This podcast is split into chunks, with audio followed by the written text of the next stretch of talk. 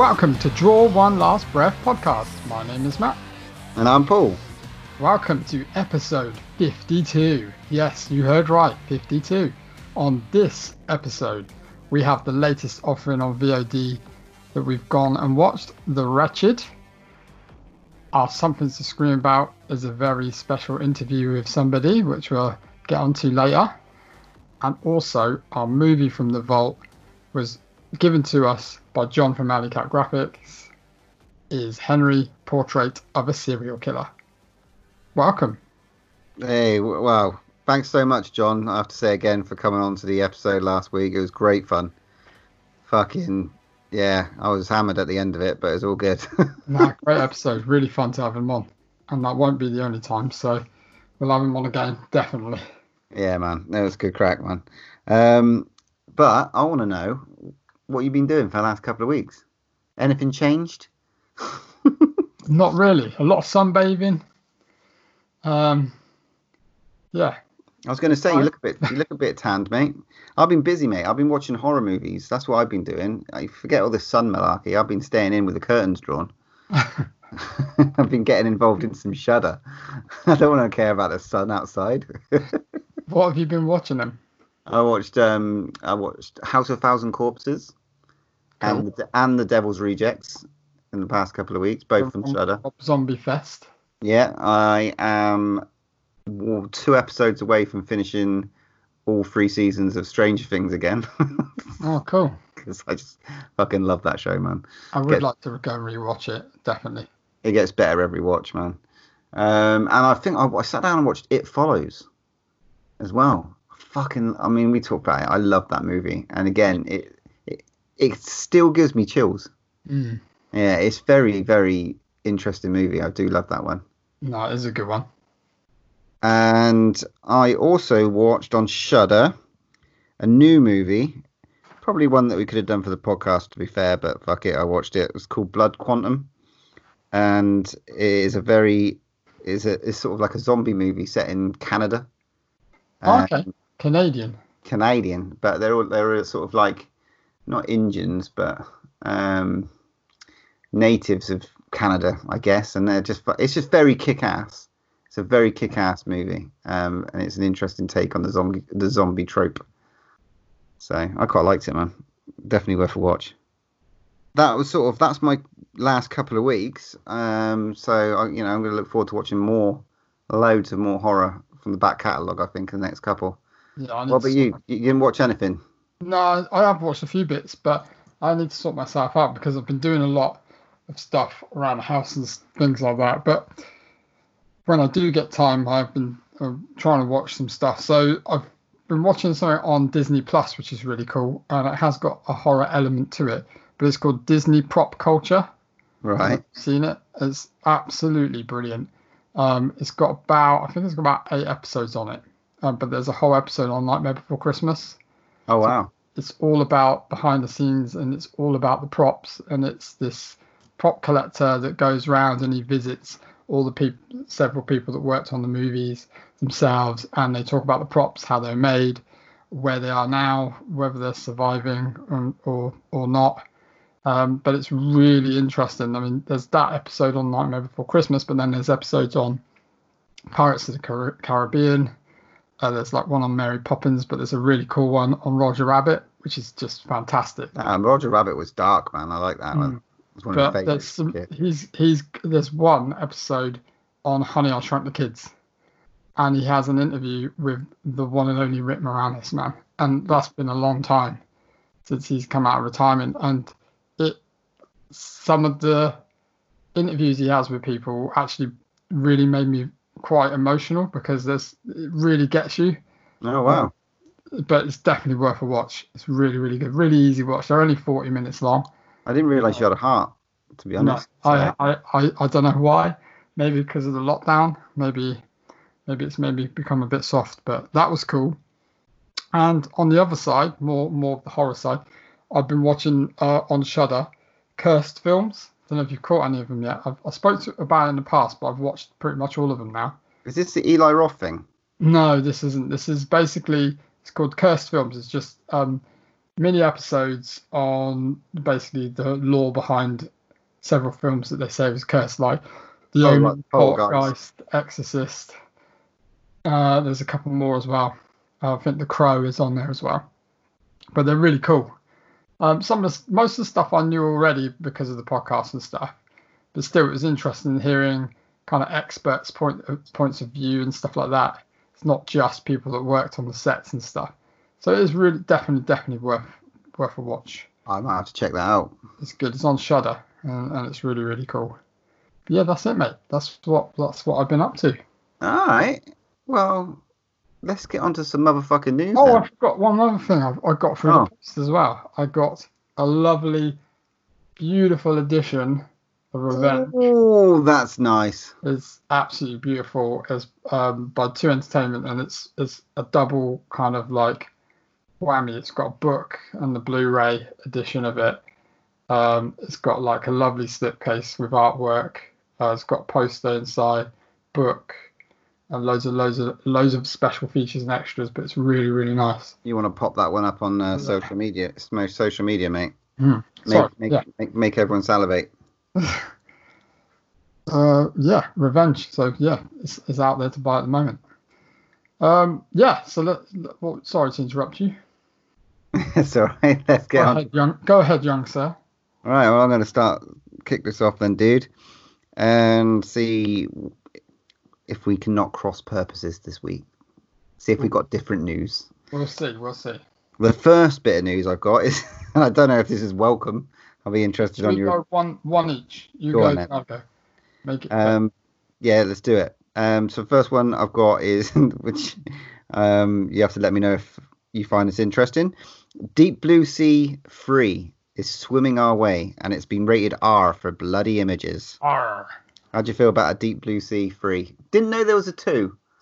So I knew there was a two, but that's only because of uh, where I work.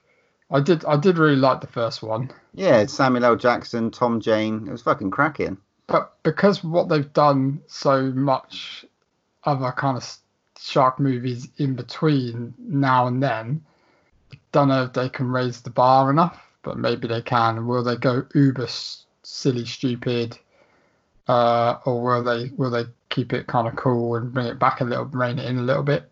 It was quite sinister, the first one. It had some moments in it. had some silly moments in too, with obviously the way that someone uh, someone quite high up pop, uh, pops his clogs. If you remember that that moment. Yeah, when you but- positively got to kill every shark in the room. he had his speech and he fucking went, didn't he? Bless him. But yeah, so I don't know. I like you know me. I love a shark movie, so I'll Yeah. fucking watch it. Yeah. Now I know there's a Deep Blue Sea too. I might fish that. Try and uh, fish that one out as well. Well, you know, uh, with the um, 47 meters below movie that was just out, and then the second one as well.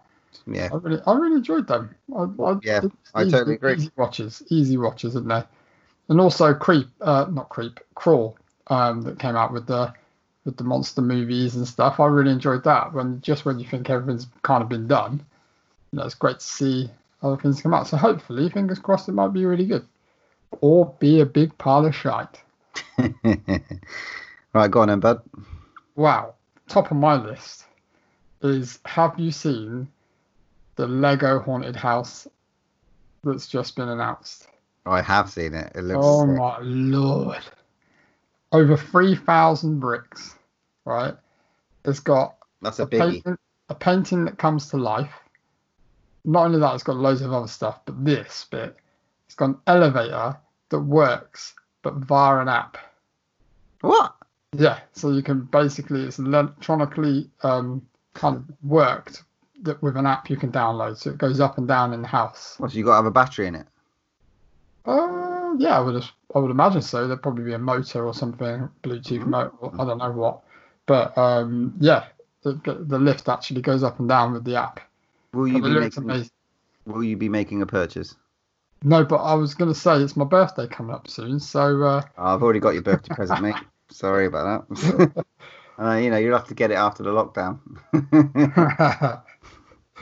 good stuff. Yeah, but that, that yeah, I just saw that, and that that's uh, that was on the Lego website, and it's coming at the end of May, start of June, I believe. What's it retailing at? I think it's near enough three hundred pounds. Oh, ouch. That's a beast. It is a beast, but it's be- it is beautiful and it's really really well made. One thing about Lego, they, it holds its value. Mhm. Right. So I guess I think I'll, I'll go on to this one next. This is fucking big news. Continuation of the fact that we know that there's going to be a Scream 5. So as confirmation of one of the actual ex the past cast members this week, um, David Arquette is signed up. He's on board. We haven't had any others, have we? We haven't got, um, you know, Neve Campbell's officially hasn't officially come on board yet? There's rumours she's been in talks, but Right. whether that's true or not, I do not know. But he's back as Sheriff Dewey Riley, so happy with that. Yeah, I mean, like you know, I mean, I don't, I don't know what I'm looking. I mean, I don't think I'm looking forward to it, but it, it who knows, eh? I'm hoping that the the script that they've got or the idea or whatever is so good that that's why they're making it. I hope that it's just going to be really good, and I hope it's just not going to be like a paint by numbers nostalgia trip. But you know, so what? It's a screen movie.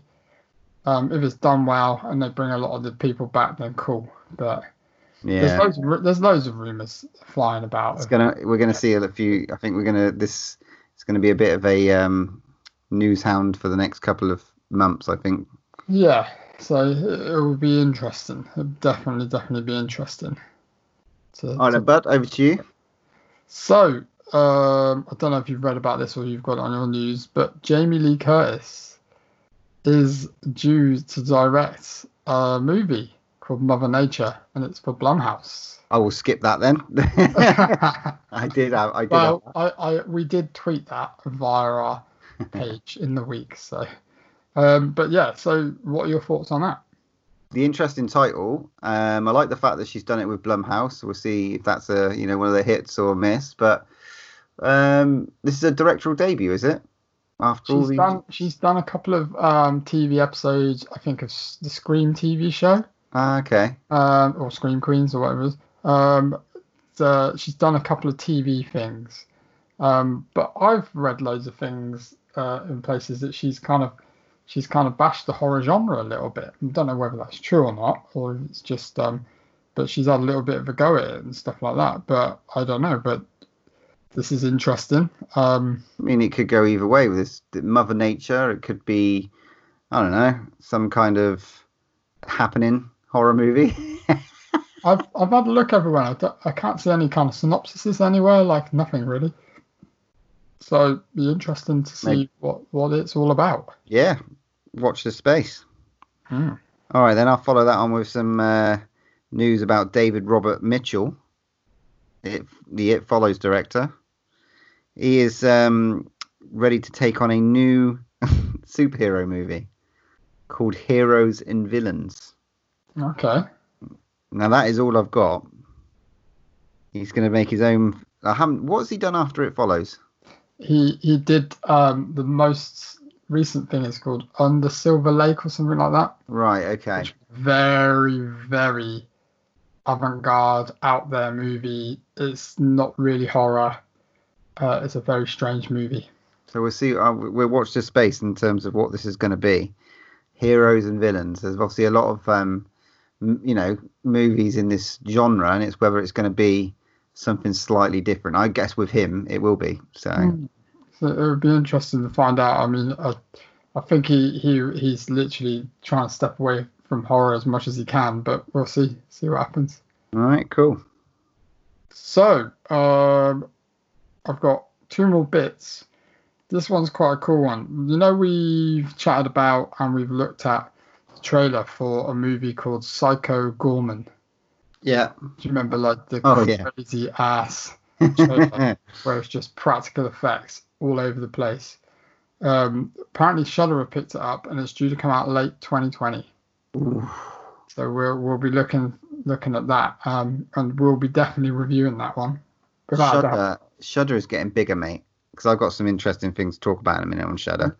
If you haven't gone out and had a look at this trailer yet, go out and just look at it because it's it's got like Turbo Kid written all over it. Yeah. but a nod to every kind of like like practical effects you could ever think of. Just looks batshit crazy, right up our street.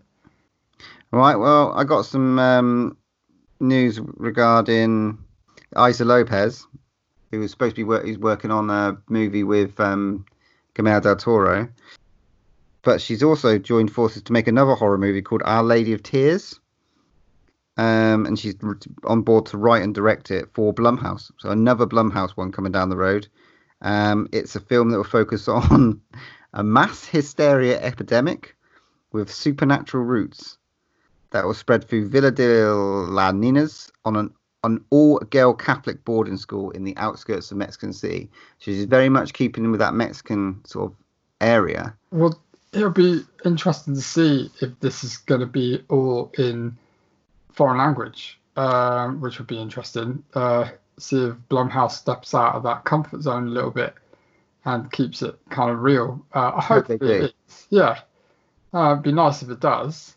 Um, sounds like a kind of folklore kind of thing.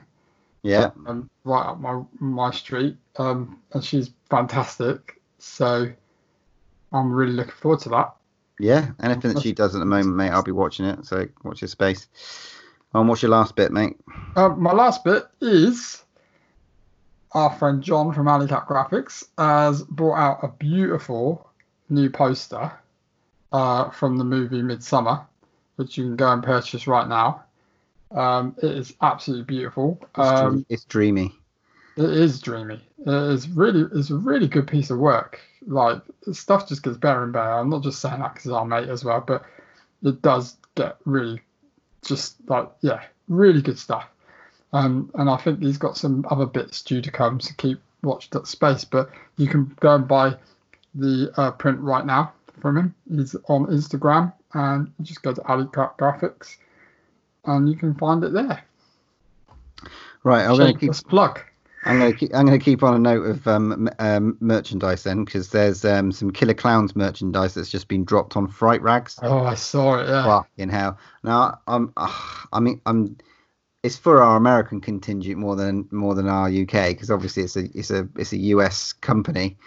Um, so I don't know if anyone wants the import charge of what of a couple of t-shirts. I don't know. How I. I have ordered from Fright Rags before. Uh, Yeah? I did get slammed with an import charge. I think it's just like whether you. It's one of those things where you, I think you take a gamble. It is a real shame that they Yeah. don't do any kind of free worldwide shipping now and again. Um, because I probably spend most of my money on their shirts because they're Fuck fucking yeah. These t-shirts look sick, man. So if anyone lucky enough to live in the states and get all over that shit, That's what we Uh, need. We need somebody in the states that can buy it and send it. Yeah. If you are listening, Yeah, if you are in the. States and you wouldn't mind posting uh, something for us, uh, yeah, DM. Well, we'll love you forever. send us an email. Um, okay, there's also a lovely thing that um, Mr. Geordie Paul um, brought to our attention in the week. I'm not sure the release date of it, but that rather sexy looking Dawn of the Dead um, special edition. Yeah, I've known about it for a Voila. while. Wasn't sure whether it's going to come out at all in the end. Um, does look really nice. 4K restoration, which would be nice. Um, that's the only thing that probably pushes me to want to get it because I'm just gonna find myself buying it on every single format every time it comes out. Um, I've already got on about four different things already, but it does. However, it does look really nice. Yeah, I mean, I've only Price, got a. depe- price depending. Um, you know, would be nice to have it in a 4K restoration. I've only got a DVD, so I might make a. I might make a purchase. Oh, it's well worth you getting that then, because it's just yeah. If you're going to upgrade, then you might as well splash out and get a nice box set because it is really nice. It looks lush, man.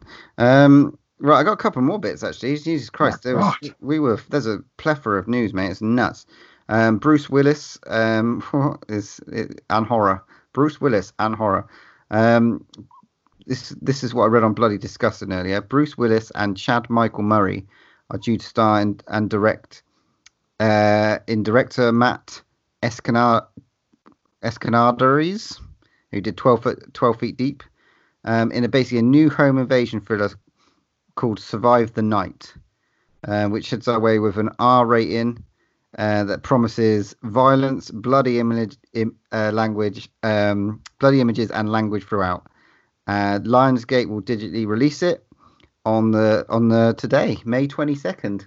Really? So if we can find that somewhere, who knows, eh? The old Bruce Willis straight to VOD jobby. well, it's all, gonna be class. yeah, he's getting he's getting into Nicolas Cage territory. Um, and this is However, quite Nicolas Cage is done with all that because he's paid all his bills off, so he can pick some good stuff now. this next bit of news will lead us on to our main our main review, which is quite nice. Um, so Dave Franco is making his di- directorial debut with IFC's horror film The Rental, and it, this one is looks very interesting because it stars Alison Brie from Glow and Community and oh, the Unicorn, whatever it was called, Unicorn Store or something like that. It was great, um, and it's got Dan Stevenson from The Guest. Oh, really? Oh, Yeah. Stevens is quality. Um, and obviously, they've just done this wicked creature feature, The Wretched, which we're about to talk about, IFC. So it'd be interesting to see what what this one's uh, this one's about. I checked the trailer out; it looks quite intriguing. Out on July 24th, Ooh, so and it'll be coming to on on demand services basically on then. So that looks quite interesting. Um, other than that, thought I'd go for a list of new things that have popped up on Shudder and Netflix in the last couple of weeks um, that are worth a watch for horror wise. Last House on the Left was just dropped on Netflix, along with Original make. uh, remake Not bad. Worth a not watch. Disturbia, the old Shia LaBeouf, Meh, meh, a bit of spying, and uh, not, the weird what we talked about last week, um, Nightmare on Elm Street, but it's the new one which I've not seen, so I don't know if I'm going to watch it. You've but, not seen it. Don't bother. mm. Next. Um, next week, uh, Monday. So when on the day we release this podcast. So if you're listening, if you're listening now, it'll be on Netflix. Go and watch it. Well, wait an hour and a half, then you know listen to this Listen to the rest of the podcast. and Then. then go and watch this because this is going to be fucking nuts.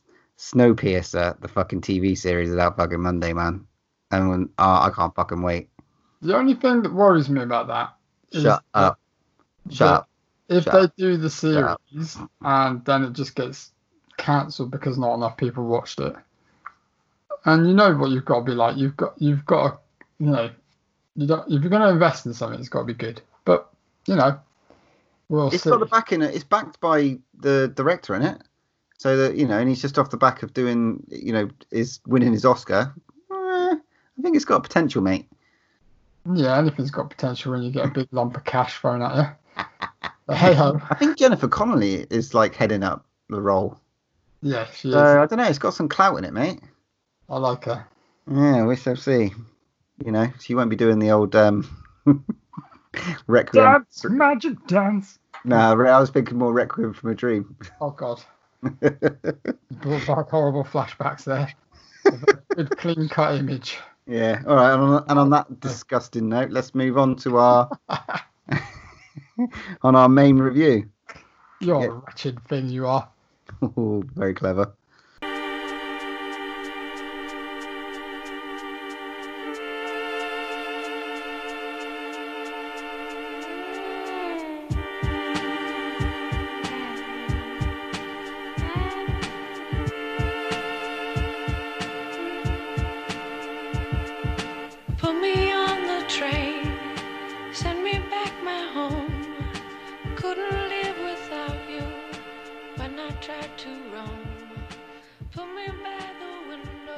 Right. This episode's main movie that we're talking about is The Wretched, rated 15.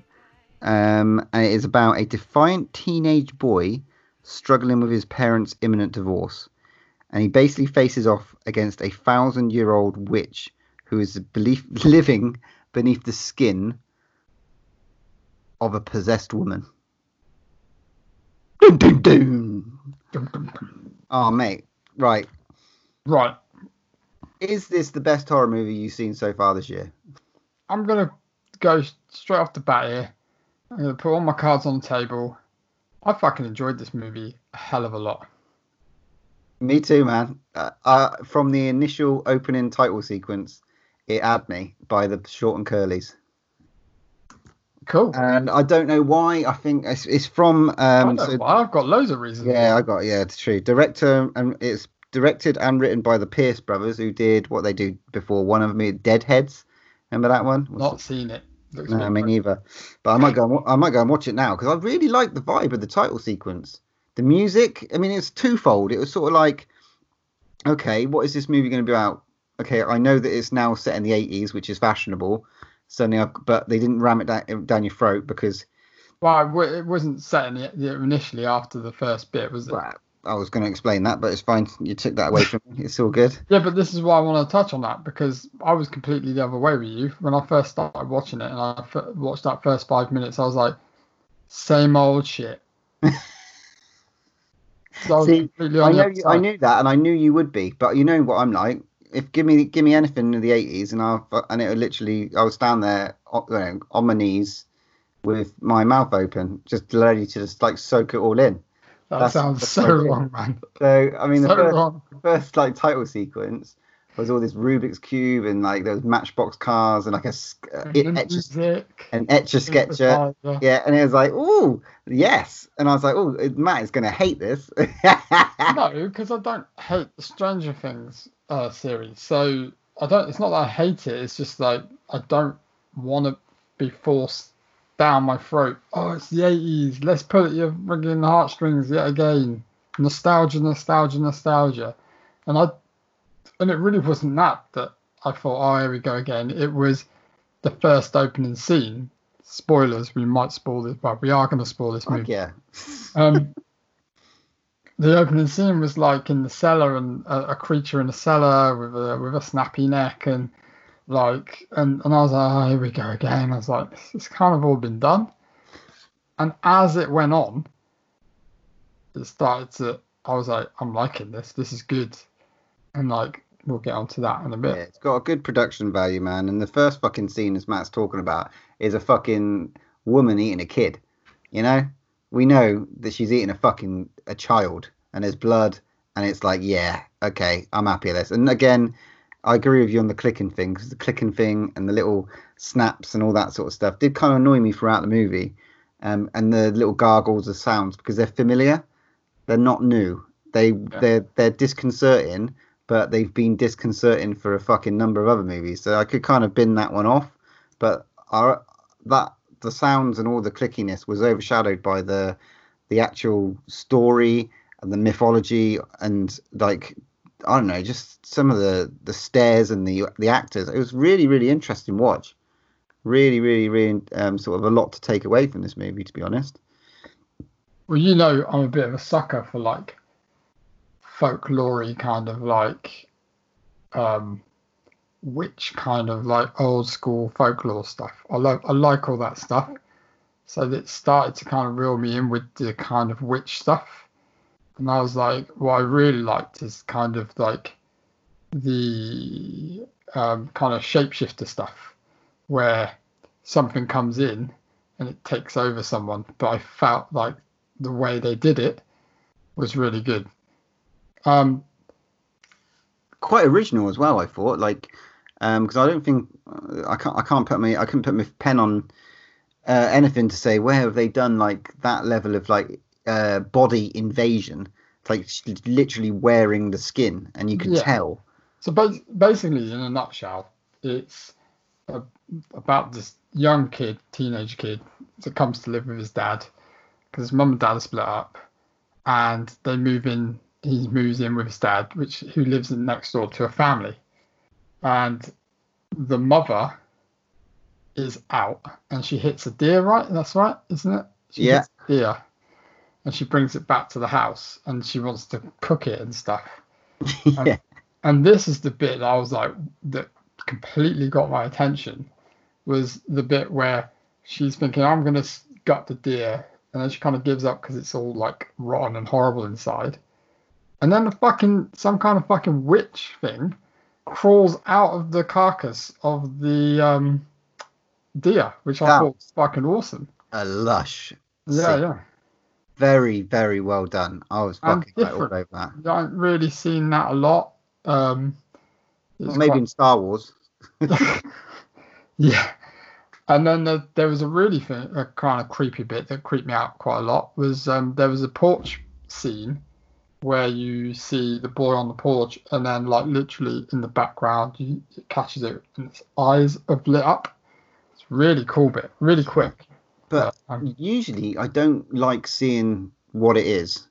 But No. in this instant, that split moment that you got to see it when it was on the porch, on the rail, and he like saw it and in all its glory, like this on the poster, and it's like, what the fuck was that? I would genuinely got my hair stood on end. You know, at that moment I was like, balls! Wow, you got me mm, because that was just I thought that was great. And that with the deer scene, it- and it, the production, I I all over it, and the symbol, the symbols. I was thinking Blair Witch and all this sort of shit. Again, it's like, fuck, they've done it. They've done it right, you know. I like I like the kind of boy next door element as well. It kind of like I know I was banging on about nostalgia and stuff like that, but it's kind of cool to see like the kid next door that no one believes and he's kind of like staking out the house to see what's happening. It reminded me uh, a bit of the old kind of 80s horror. Well, yeah, like Fright. You could go. You could like compare it to that sort of ele- Night, yeah. like Fright Night, The Fright Night, Burbs, yeah. um, even Disturbia. You know. That's right. Was, So- there, was there anything that you disliked about it? the the sound, the the click, the the the sound the monster made, the was too familiar, and I couldn't put my finger on where I'd heard it before. I still can't, but I've definitely heard that. They've definitely. It felt like they reused audio from another kind of scary. Japanese movie. like the- yeah, right, uh, it was just it was like the bone discon you know connecting they seem to have got too similar to something else but it wasn't just that it was the the noise that it, it was very similar to the japanese sort of like yeah. grudge and stuff like that i don't know I like um, that was the only holes that i could pick on it like really I, I thought like the actor that played the woman that got took over by the witch was really good. yeah Like she she was really cool, believable. The thing I didn't like, I wasn't too struck on, was the main guy, uh, main kid Ben, the actual. I wasn't really convinced by him that much. yeah the kid actors you got john paul howard and Piper Curda i think they're both new i don't I, think I thought she was really good. His friend, which was Ma- Mallory, yeah she, done she was really good. I thought she was kind of really a, a good supporting actor. she's done bits and bobs. She's probably done more than him, but he was very just like clean cut. I don't know. forgive me for saying this, and it might be a bit wrong, but it just didn't seem. He just didn't seem. I don't know if this is wrong, but but poster boy enough. He didn't seem. He seemed a bit more. He's in Hell and Hell or High Water. Yeah, I know. Hmm. But I don't know. I, as the film went on, I, I kind of likened to him a bit more. I think as it went on, because um, it got quite interesting. Yeah, and he did. I think he is all right. He sold it enough. You know, he had a broken arm, and there was some weird shit that was happening. There's stuff in there which I didn't even note until the end, and I'm I don't know. I was like, blink and you miss it, sort of thing. Because her powers, uh, you know, are weird. They like make you forget and stuff like that. So I'm like, What her her um her kind of sex spell that she does. on Mm, yeah, her- siren-esque or whatever she does. But I I'm think just like, that's what she does. She puts him in a sex spell. right. because I- she does dirty with him, and the next day he's like uh he's like one of her minions. yeah, but you say that, but she didn't do the dirty with the main kid. So he he was he'd forgotten. So when they right, I got mm, skipped skipped skipped to the end ish. All right, I got this discuss this because what was there two kids in it, two young two younger boys. Did so right because I didn't get this. There was one that lived. So it, okay, the family. Okay, hang on. So the family with the woman whose skin's been taken over, Yeah, yeah, had a Yeah. husband, yeah, had a baby, yeah, and a little boy. yeah. That's as far as I knew. Yeah, Okay, so he, in their family there was a it was his dad, yeah, and he had a brother. correct. Yeah, I didn't. But we didn't. Did we see the brother? No, that's the whole point. Right. Fuck. So when did that all happen? When? So. see that fucking threw me. I was like, uh, suddenly he remembers he's got a brother, and I'm like, Well, that's the twist, isn't it? That's what what happens is he's obviously adamant that she's a witch and that she's taken these children because she takes um, his friend's little sister, and she has no idea that she's got a sister, and he thinks right, the witch has put a spell on her. Obviously, the husband next door, he goes and says, "Where's your son?" He's like, "I haven't got a son. What are you on about?" So he's obviously had a spell put on him. And then the twist is, is that at some point around all this, he's had the spell put on him as well to make it look like he's forgot about his brother. Because that you see the reveal at the end, don't you? but we never photo. see. But we never see the brother. Like we don't see it on the bus. We No, don't. no, that's the whole point. It's just that if the, at the end, when you see the photo, and it's his dad, his mum, and him, and then his brother, and I was like, I was like, hang on. I looked at the photo again on the screen because they held it for quite a while, and I was like, who's that little kid? And then I was like, ah. So yeah, um, then you find out that he's actually got a brother, and they do the flashbacks and stuff. So I I I, I thought it was really clever. I did, and fucking, it was there was some proper good gore in it. Like I thought, like throughout, and Well, like the, the special effects, the practical effects, couple of people, a guy called Eric Pawn, who's done quite a lot. There's a guy called Brian Ware, which has done uh, work on Scary Stories, Stranger Things, mm, and Aquaman. So, um, yeah, some, some proper good effects. Yeah. good effects team there, mate. And you know that was that was interesting. And like when right at the end and stuff like that, when they're in the tr- in the tree, um, fucking, she was munching on a kid's face. I did like this. I did, I did like that they weren't scared of the fact of actually killing kids. Killing kids, killing babies, fucking whatever they want. yeah, they didn't show that, but yeah, it's like, and there's quite a, quite a big death rate. Um, like a couple of good twists in there. Like there's the whole, um, the, his father's girlfriend gets taken over as well, um, by a spell or the witch or whatever, which was quite a good little twist. Yeah, Fact and the fact that they were trying to claim that he was kind of like, uh, had mental problems and they were going to put him away and stuff. Um, it's a bit crazy. Um, but yeah, th- there's a couple of little bits. Like there's a bit of uh, kind of a weird bit where the that he's being taken to the um, police station. I was like, how the hell is he going to get out of this? That was a bit weird. Um, yeah, like the, the cop shoots himself. Yeah, I'm like he's if he's the only cop and he's been arrested by him, who who the hell are they going to believe that killed this cop? Yeah, I know what you mean. There's a bit. Like, there's just a bit of a loophole there, but you know that's just me being a bit too realistic. But all in all, all in all, it was um, it's grand, and like even like we probably won't tell you the the the twisty. You know, we just told you a big twist, but There's loads of twists, yeah. there's loads. There's loads to watch. There's loads to keep up on. Um, hope you've seen this movie and watched it and taken it in because it's fucking good, man. Definitely worth a shout. Really good, Hundred percent. really good original monster movie. And you say, you know, it's a creature feature because uh, at the end of the day, it's a witch. But fuck me, the witch was awesome. You could say it's a cult movie, folklore movie, like it's, it all goes in those categories, doesn't it? Yeah, creature feature. They done well with this one, IFC. So happy at that. So that's why I'm looking forward to this, the rental and stuff like that. And you know, good caliber of actors. I thought, you know, in it, if it's a good starting point. I don't know what else they've done as a production company, but I might have to have a little, have a look, little look at the back catalogue now. To be honest, see which ones I've watched and see which one I haven't, because it's good. You know, and another comp- another company. It's done really well as well. It's apparently made 240k so far. That's Well, what even that's, in what- lockdown, like you know, that's just that's just obviously VOD market. wow, So that's really that's really really good takings. profit on that. So I don't know the actual um, budget on the movie, which would be interesting to know. But the fact that it's only been out what like a couple of weeks and it's done for 240k, um, it's pretty impressive.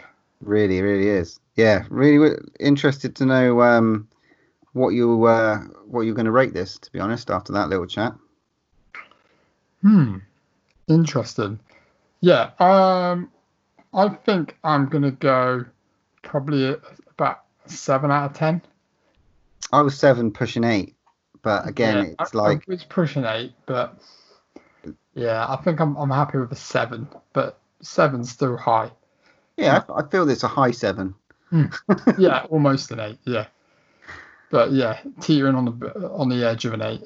Yeah, I mean, if we're not going to see really enjoyed it. if we don't see any other movies in this year, you know, Quiet Place and all that, it could be in the top ten.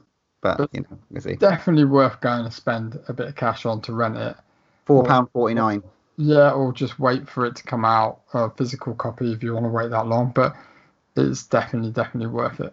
Definitely recommend from my point of view. Yeah, definitely worth wasting an hour and a half of your life in lockdown on. Definitely not too not too long, not too long. So uh, yeah, definitely the right length of a horror movie. Doesn't drag, just gets it done. right then, dude. Um, I suppose like we need to talk about so that's the Draw One Last Breath, seven out of ten. But we will bring you news of what we'll be reviewing very soon because I've got a couple of irons in the fire at the moment.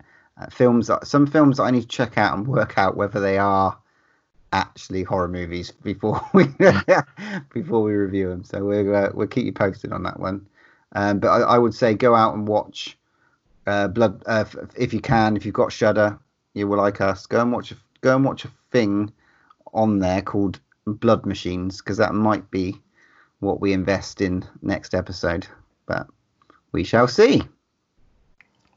Right, let's move on to our something to scream about. So this week's something to scream about. We were very, very, very, very, very, very lucky um, to have the chance to interview the amazing Travis Stevens. So here it is. I was very lucky to sit down and have a chat to producer, writer, and director Travis Stevens. He's produced such movies as Jodorowsky's Dune, Starry Eyes, We Are Still Here, XX, 68 Kill, Mohawk, and many, many others. And now you can catch his award winning movie, Girl on the Third Floor, is out now. So I was very lucky in having this chat with him. This house has a history of bringing out the worst in people. Certainly creepy. What the hell is that? Promise me you won't say a word to Liz about last night. You need to get out of here. What was that? What? Hi, handsome. What you've done with the place. I'm worried. Stop! Charlie.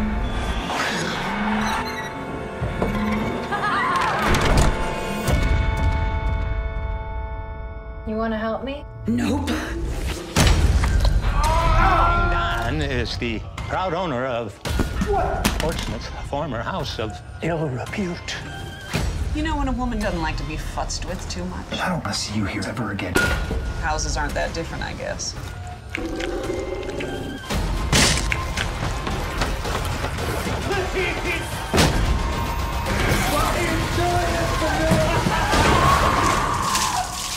want my advice? Get your husband and your baby far away from that house.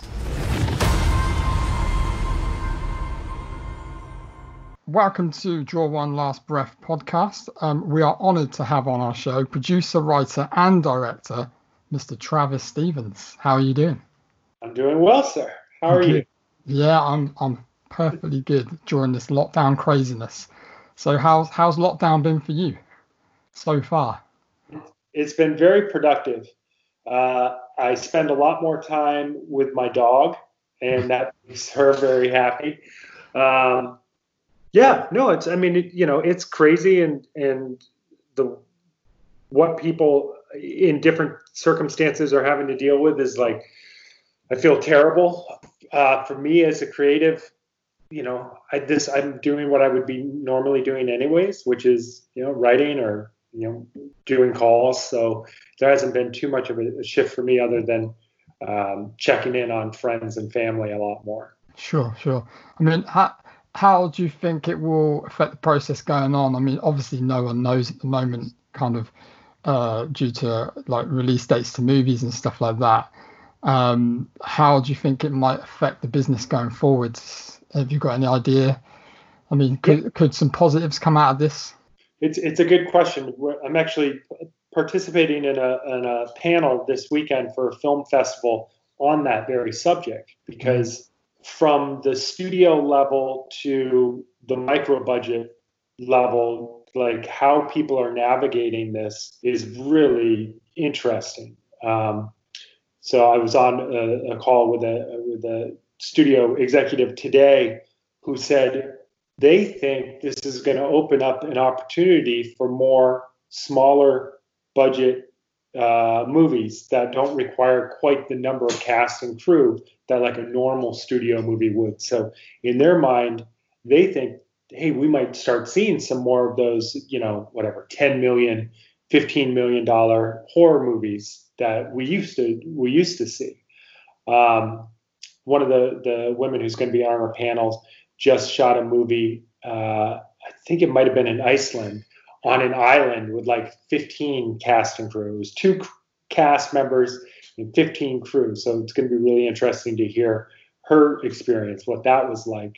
Um, so yeah, I mean, everybody's wondering, and you know, especially on the independent side where you don't, you're trying to put every dollar on screen to you know quarantine somebody for two weeks and pay them for that time and that's not ending up on the screen like economically, that doesn't really make sense for a lot of like lower budget movies. So I don't have an answer, but I'm really excited to see how other people are navigating it.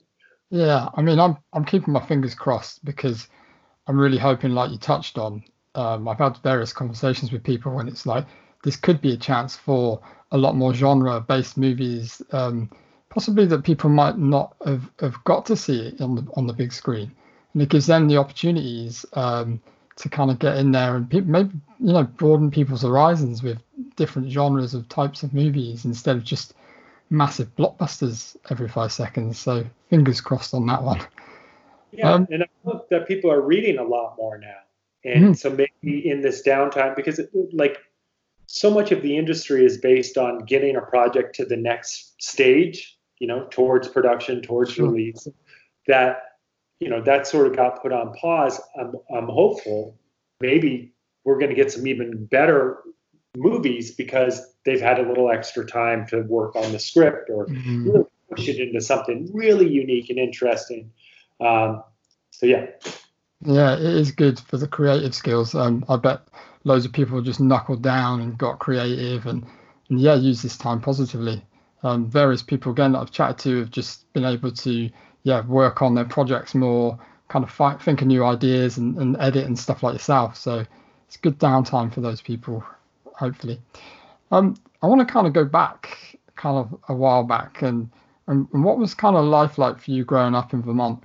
Thank you for asking that. I I think it was like, I mean, anybody's childhood sort of defines them, but like I think of my experience as a kid being in the woods where you had to entertain yourself. This is before the internet, you know, like that sort of learning how to to you know use your imagination to sort of fill your day with adventure. Like that is exactly what being a filmmaker is, you know, and I think it was like a huge impact on on why I do what I do.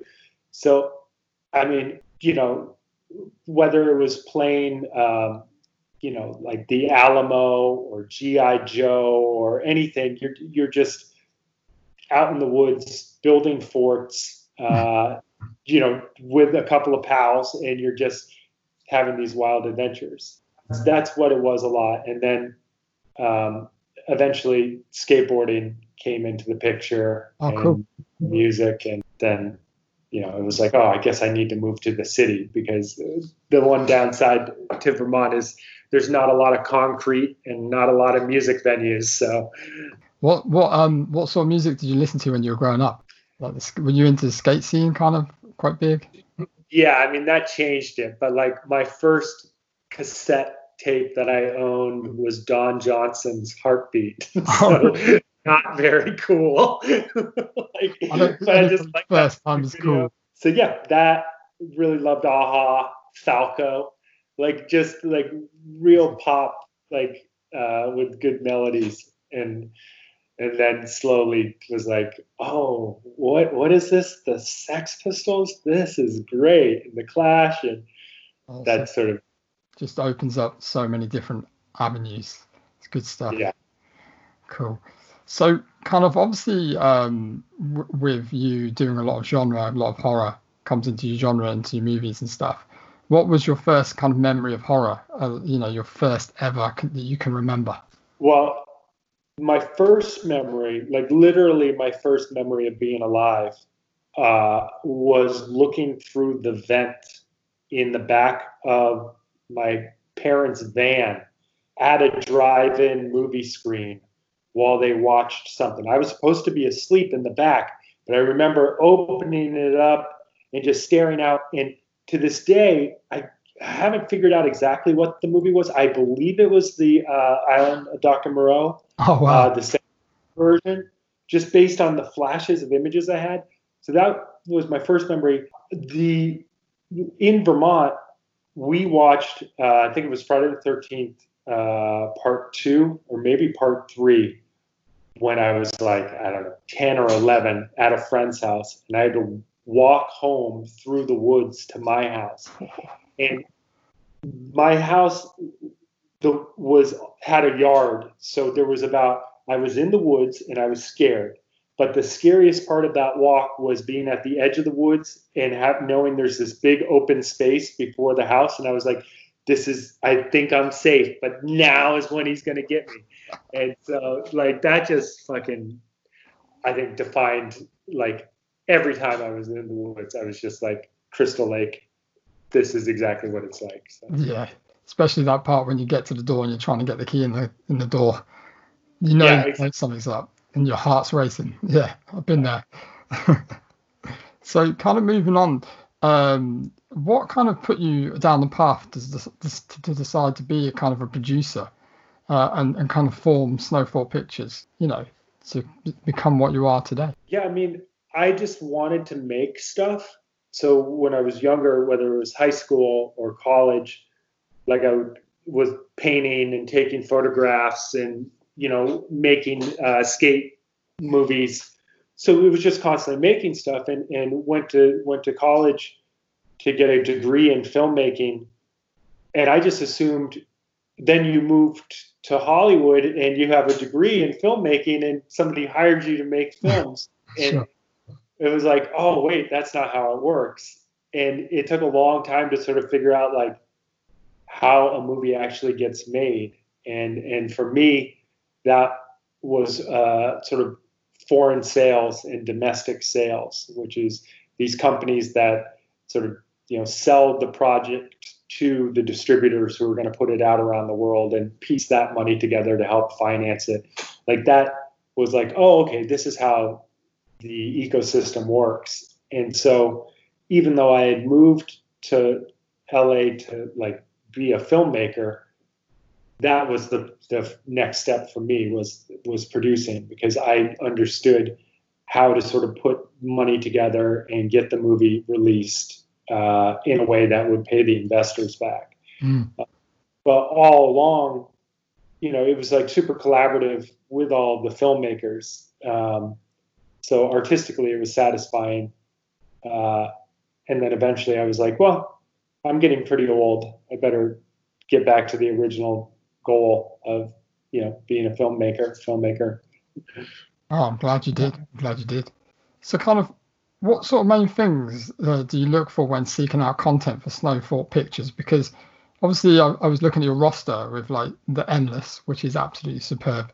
You've got films like XX, Mohawk, uh, We Are Still Here. There, there's there's so many different aspects and, and such good story content and, and you know character driven stuff. Um, what sort of stuff do you look for when when you're kind of like seeking out your stuff? Is it the fact that you get scripts thrown at you and, and kind of things like that, and you seek that out? What what do you look for for Snowfall Pictures? I think for me, it's mostly the personality of the the filmmaker. Okay. and that everything comes from that. Um, I don't really have the bandwidth to read tons of scripts and, and go about it that way. But you know, if I meet a filmmaker at a festival or if I see a film that really impresses me and have a conversation with that filmmaker and there's a, sort of a creative uh, adventurousness to them, then that's what intrigues me. Do you, do you find like going to a lot of the film festivals is one of the best ways, like seeing premieres of films, and like and like obviously meeting the people that make this content? Would you say that's kind of the the best thing you you get out of it? One of the best. Yeah, yeah, because you're you're you're in an environment where uh, that's celebrating the art form, and you get introduced. Even if uh, a person doesn't have a film at the film festival or they've never made a film, the conversation you have in that environment can be so much more passionate than just a a random, you know, coffee shop meeting of somebody who happens to be in town.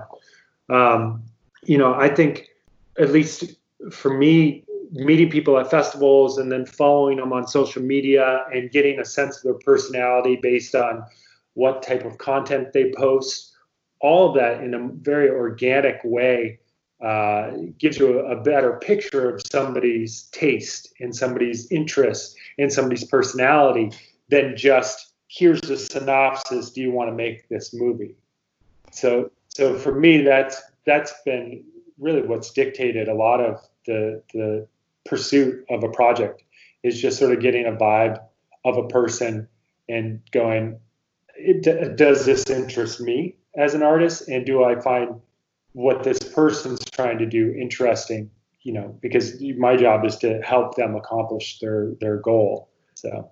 Yeah, totally understand. I, I like the fact that you use the word organic as well because um, that's what uh, my, my, podcast and everything that we've grown it. It's all been organic. I I'd never want to use any kind of like um, kind of like robots to kind of seek out followers. It's just it's so much better having organic an organic feel to it and um, getting a real kind of taste for what things are about. So you've hit the, he- the nail on the head there, which is great. Which is great.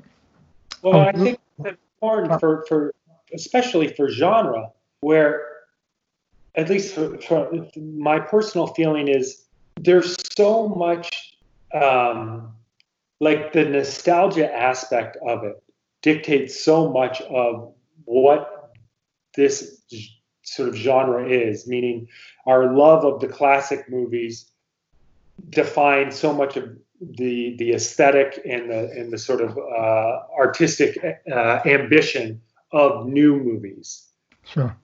That you can, I think, with the podcast, with with websites, with with with magazines, unless people are really actively trying to push things forward in new, interesting ways and in, in really naturalistic ways, we can fall into a trap of everything being pretty uh, like a, a conformity.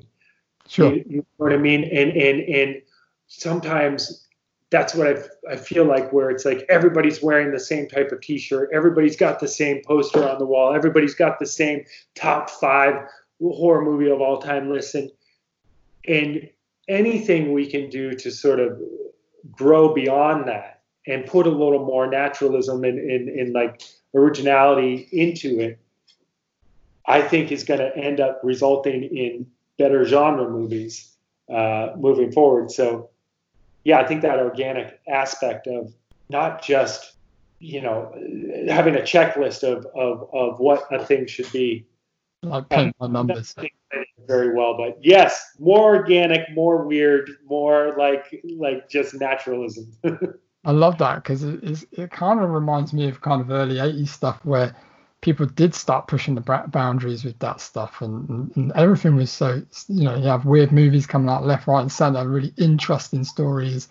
But it's, it's, it's kind of finally i think that's coming back to light now uh, especially in the more recent times which is really good. And people want to seek out that content which is great yeah. um, um, i would love now to talk about starry eyes because I, I love that movie um, I watched it and I was just like blown away. And it's just like crazy how the storyline reflects what's going on to, in today's society.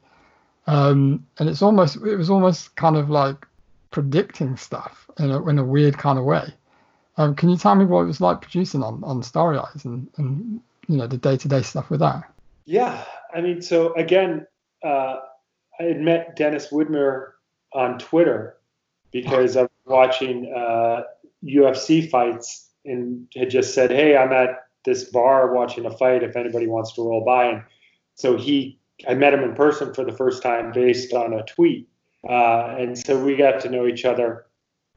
And when that the original script came in, the the the concept of you know a woman who sells her soul for success was there, but in very very arch, like almost like uh, 1960s style way, where uh, her transformation into this uh, glamorous starlet, you know, and we actually it carried all the way through later stages of the script and even during production there were some aspects to it that once we were in the edit bay we were like we need to tone this down a little bit because it is feels a little too cartoonish but i, I think on that everybody can relate to that idea of how far are you willing to go to accomplish your goals and we just tried to use that as a as a as the the sort of compass through the story and never lose sight of everybody in that movie is doing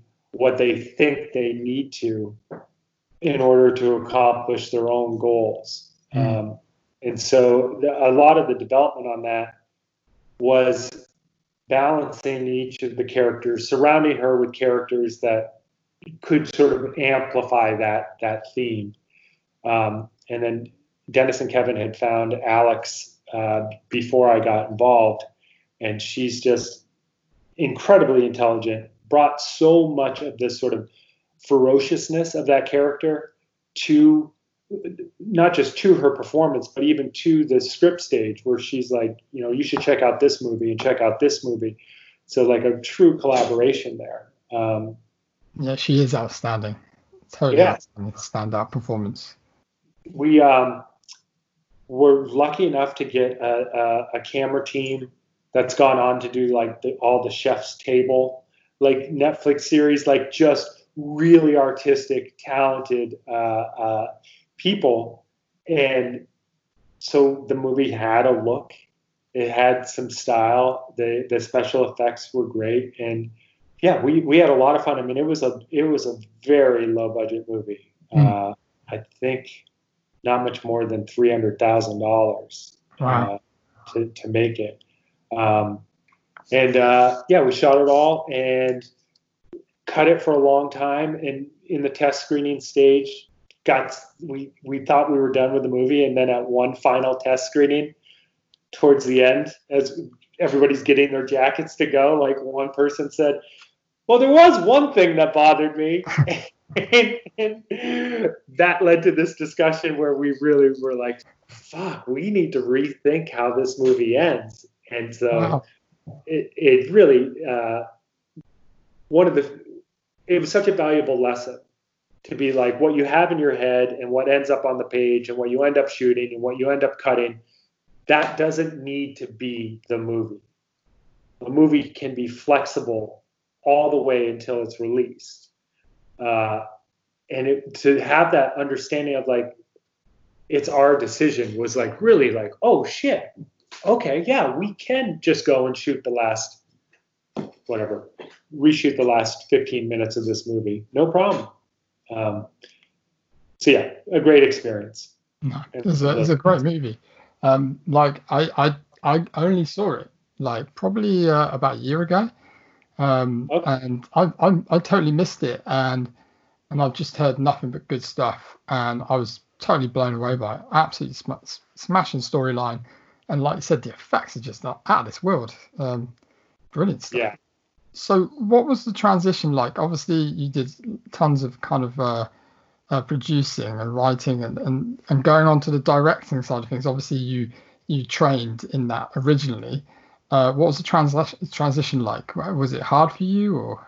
The transition wasn't difficult in the ways I expected it to be, but it was difficult in some in some other ways. Meaning, I think it really opened my eyes to how I was failing as a producer because my understanding of what it is like to be in that position of a director totally changed and and made me appreciate totally different aspects of, of what a producer should be doing. Um, that's not to say there isn't stuff for me to learn as a director, but I think my immediate thing was like like I was comfortable on set. I was comfortable articulating ideas to the crew and and, and all that stuff. But the amount of pressure you are feeling in um, in a, each moment while making a movie as the director really uh, I don't think people really fully understand, even people who are supposedly on your team. Uh, so it's definitely changed my approach towards producing uh, significantly. The and the other thing is, I think from producing, you're sort of sometimes looking at a movie uh, from the outside in, meaning I want to make a haunted house movie. I want it to have this type of stuff and a blah blah blah blah blah. But you know, a storyteller's got to be from the inside out. Where who are these characters? Hmm. Uh, what do they need to go through? What sort of scenes need to need to be there in order for them to go through that? And then you end up with with what the movie is. Uh, and it's something that I'm still, I think, learning how to navigate. You know, it's fine to be like, oh yeah, I want a good five minute scare sequence where a character comes into the room and at the end of it, this happens. But finding out how to make that exciting and scary uh, is a different thing. Mhm. So Very interesting. So, Girl on the Third Floor was based on a book. Is that right? Is that correct? Based on a book? nope. But I'll, yeah, we could. St- no, I've heard so many strange. Uh, uh, Whatever, whatever's on Wikipedia or stuff. There's so much misinformation about Yeah, because I thought that was weird. When I read it, I was like, I'm sure it's not based on any kind of book. Yeah, it's uh, there's an actual house in uh, outside of Chicago that is haunted in real life, and so the film takes the local legend of the house that it used to be a, a, brothel, and that there's two female ghosts in there, Sadie and Sarah, and it uses that as a starting point to tell the story that the, the film does. Um, So it the house sits across the street from a church, and when you're in the house, enough of us had experiences that felt supernatural that I would say, yeah, no, I believe it's haunted. So Yeah. Well, um, the house is unbelievable uh, in this movie. Absolutely brilliant. Well, um, when you first saw the house and actually got to location, wh- what did it feel like that first day seeing it? it felt exactly like the opening scene in the movie. Mm. Meaning, I said, if we're going to film an actual haunted house movie in an actual haunted house, I don't want to change anything about the house. I want to honor this house as is.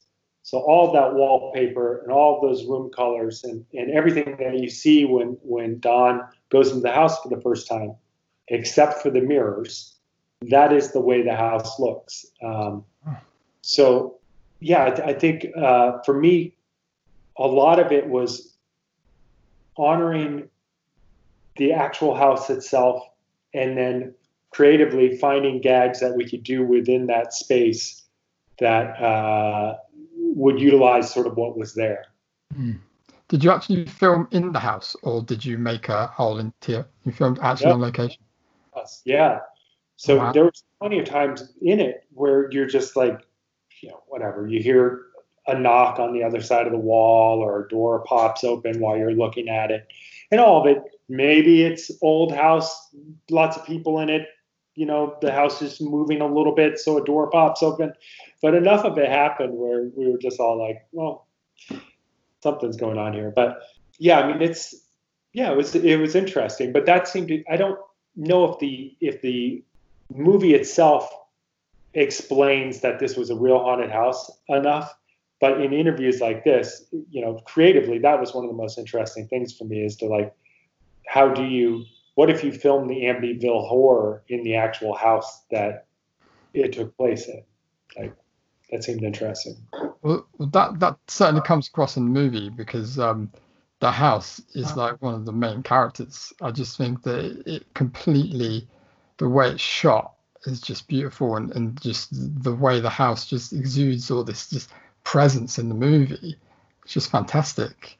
Um, which leads me on to kind of like obviously it's you use mostly practical effects pretty much all the way throughout the movie. Now, how important was it for you to have practical effects? Yeah, I mean, I, I, I just think it's a lot easier for everyone. Mm. The actors have something to react to and engage with. You visually get to see the thing. So it's not like deep into editing, do you realize this is lame? If it's lame, you see that it's lame and you can maybe do something about it. Uh, and and yeah, there's the artistry to pulling gags off is like one of the things I love about filmmaking. It's like magic tricks, and and obviously Dan is an incredible illusionist. So amazing. I was I was just like, obviously we've had, had him on the previous podcast, and I could have talked to him all day about it. It's just so interesting, and those those effects are just fantastic. It's just like it's it just brought me back to just the old days, but it was just everything looked so real. It just looked so great. Just, yeah, he's so good at that, and I think you know you can. The more you work with that stuff, you can start writing scenes that you can pull off at the budget, and Mhm. and have done so many genre films. You know, at the script writing stage, it's not like I wrote something. Figure out how to make it happen. It's sort of like we're like, okay, well, we know we can knock that wall down and stick a, a tube in there and shoot stuff out of it. And you know what I mean? So you, you- it's this combination of, of like uh, uh, imagination and like practicality that you start to get over time. Um, but yeah, it certainly helps when you have somebody who's like, I know exactly how to pull that gag off. Hmm, definitely. I mean, were you, were you? I mean, were you surprised how good it was? I mean, did it kind of make you think, "Wow, like I can pull this off. This is this, this just looks fantastic." I think when Dan sent the video of the marble under the skin, I was just like, because I'd seen uh, other movies that friends had made where they'd done similar ideas with CG. And so in the back of my mind, I was just like, yeah, that'll be a whatever. And when he sent that little video, I was just like, I had, didn't, I didn't think it would ever be that good. And he nailed it. So, yeah. I love that. I love that. So, um, Phil Brooks is in the movie, uh, better known probably in, in the world as CM Punk. Um, he's fantastic. How how did you go about casting him? Was- this was this like a usual kind of? Did you have several guys you wanted to play Don, or we yeah we had a list of, of guys and and he was on the list early because my uh, producing partner on this one greg newman had heard about phil from bobcat goldthwait because Okay. bobcat had said hey i worked with uh, with this guy cm punk on uh, the Marc Maron show and i think he'd be great for this project i'm trying to get going and uh, phil cm punk lives in chicago and because this was a, a real movie in a real location, we wanted it to be a real, authentic Chicago movie. To try to cast as many people from there as possible. So uh, Phil was on the list early, and you know the character wasn't quite written that that way. But in thinking about it and being like, well, what would uh, a David Beckham guy be like? You know, is this sort of finance bro who's got like a bunch of tattoos and it was sort of like oh well this is interesting in a different way and so uh, as soon as we spoke with phil it was like oh yeah this is great because he's incredibly smart and has such a good work ethic and that's like so important when you're going on an adventure with somebody. It's like can i rely on this person? And are they going to show up and do the work? And yes and he yeah he's really fucking talented so. Yeah, I mean that that, that comes that comes through in the performance because it just seems like he just ate up everything and just become that character, which it was so believable. And and what's interesting about the movie without no spoilers is that you you love hate the character as well. You kind of like him and then you despise him, but then you're kind of on his side, and it just takes you through all these emotions, which is great. Um, and he nails it every time. It's really really good. I'm looking forward to seeing more from him for definite. Um, but I gotta say, the dog the dog steals the show. Yeah. It- and again, the do- the dog had never acted before, so we were just like, you know, at the script stage, I was like, ah, we'll just, you know, I'll bring my dog. It'll be fine. We'll make Is it your work. dog? No, it wasn't. We actually found a local dog who just was so uh, a, a, a local trainer, but not for like movies or anything. Just like a dog trainer who was like, I think I have a dog that'll work. And yeah, That's. Ranker was incredible. the, the dogs in movies they just elevate the movie by 10% i reckon for me uh, brilliant. Every, every movie should have a dog. Excellent. Um i want to ask about the music as well and how the hell did you get Steve, steve albini to do the track? Again, another Chicago guy. yeah i Oh. knew he's from chicago but that that's a catch. That's that's awesome. Yeah, I mean, I at, when I was writing the script, at a certain point, I thought about, oh, you know, it'd be kind of funny is, uh, you know, it's a Chicago movie to to have the uh, end credit song be uh, "Bad Penny" by Big Black because thematically it sort of lines up, and so I wrote that into the script, and then it just sort of I was like, why don't I reach out and just see if he'd be interested in doing this, you know, because you know, the band Shellac wasn't touring, and I was like, well, just see. And because in my head, I was like, yeah, maybe he'll do like a super noisy, you know, sort of, you know, abstract score. And so I wrote him, and uh, he's like, yeah, totally. And then the score that they came up with was so much more emotive and and uh, like melodic than I ever anticipated. And it was just like, holy shit, thank you. That's superb. I, I can't believe that. That's, it's just such a great um, soundtrack. Uh, I was looking online and they do it on LP, and I was like, it's, it's got to be a purchase for definite. It looks beautiful. Sure. Okay, I gotta say congratulations on the Chainsaw Award as well. That that was fantastic. Yeah, I, uh, I, I, I don't know. I don't know how it happened, and I'm so grateful that. Uh, so thank you to everyone who voted, and uh, yeah, I'm really fucking. You know, this is Fangoria, man. Yeah, man, that's like you know, I, I, like I said before to people, it's like I read Fangoria growing up, and to, to, it must be such such it must have been such a great day when you found that out. It's just like, where where were you when you found out?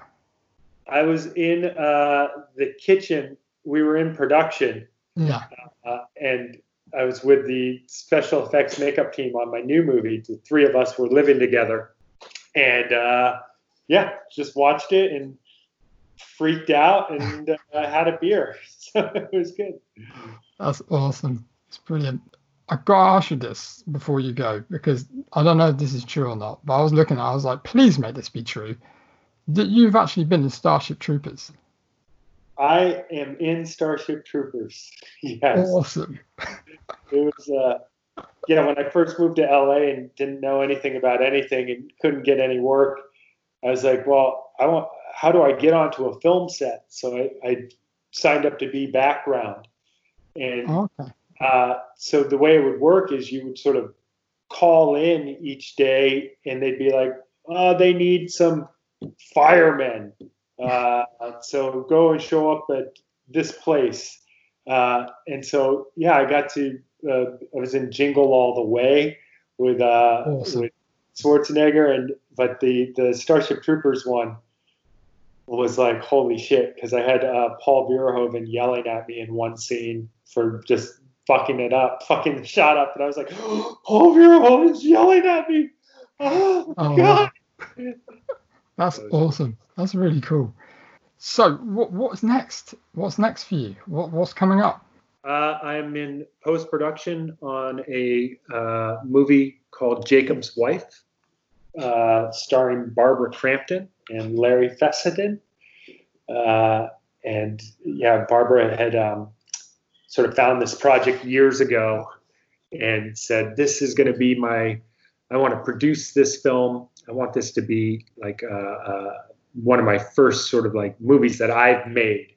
And I read the script and was like, "Yeah, I think I think this would be good." So we've been working together on that uh, with a company called Amp Films that are based out of the UK. Uh, so yeah, editing that now and and writing the next one. So Nice. Ah, can't wait for that. I really can't. It's, it's, I'm, I'm been looking forward to it already. So uh, the, the Well, more think- content, the better. I just, I, you know, we wish you all the luck because it's just we're, we're really looking forward to more content from you. For that's for sure. And your Well- and your and your company. Well, if you uh, are fans of practical effects, you're going to be in for a treat with this new movie. Oh, because- really? Oh, we are. We are massive, massive practical effects fans. So that's, and thanks for being on, Travis. Really, really appreciate you doing this and taking time out, and especially at a time like this. Yeah, man. But this is what the world needs right now is like good talks and uh, and passion. So thank you so much for having me on. Well, mate, he sounds like a fucking really, really nice guy. Sounds like you had a really, really good chat. Yeah, he did. He was such such a nice guy to chat to, such a breath of fresh air. Really, really thankful for him chatting to us and taking the time out, um, because I, I would love to get more people on. Um, but yeah, it was just such a pleasure to chat to. You. I mean, we chatted for about you know another 15 minutes after we recorded, um, just about stuff we were watching and things like that. And he's just such a down to earth, really nice guy, and I love I love his work work ethic as well. Mate, you're getting really good at this. You know, getting a bit of a natural. Maybe you're gonna have to, up, you know, start up your game. I know we got we got a special coming out, um, this soon, which is going to be very interesting for you guys. Like a bit of extra content. Woohoo! Watch this Mhm. space. Um, but um, yeah, you've been busy. Be- Matt's been busy on lockdown. We'll- Forget about these horror movies. He's chatting to sh- people. Fingers in pies. That's not where only fingers. right then, let's move on to our movie from the vault. Let's do it.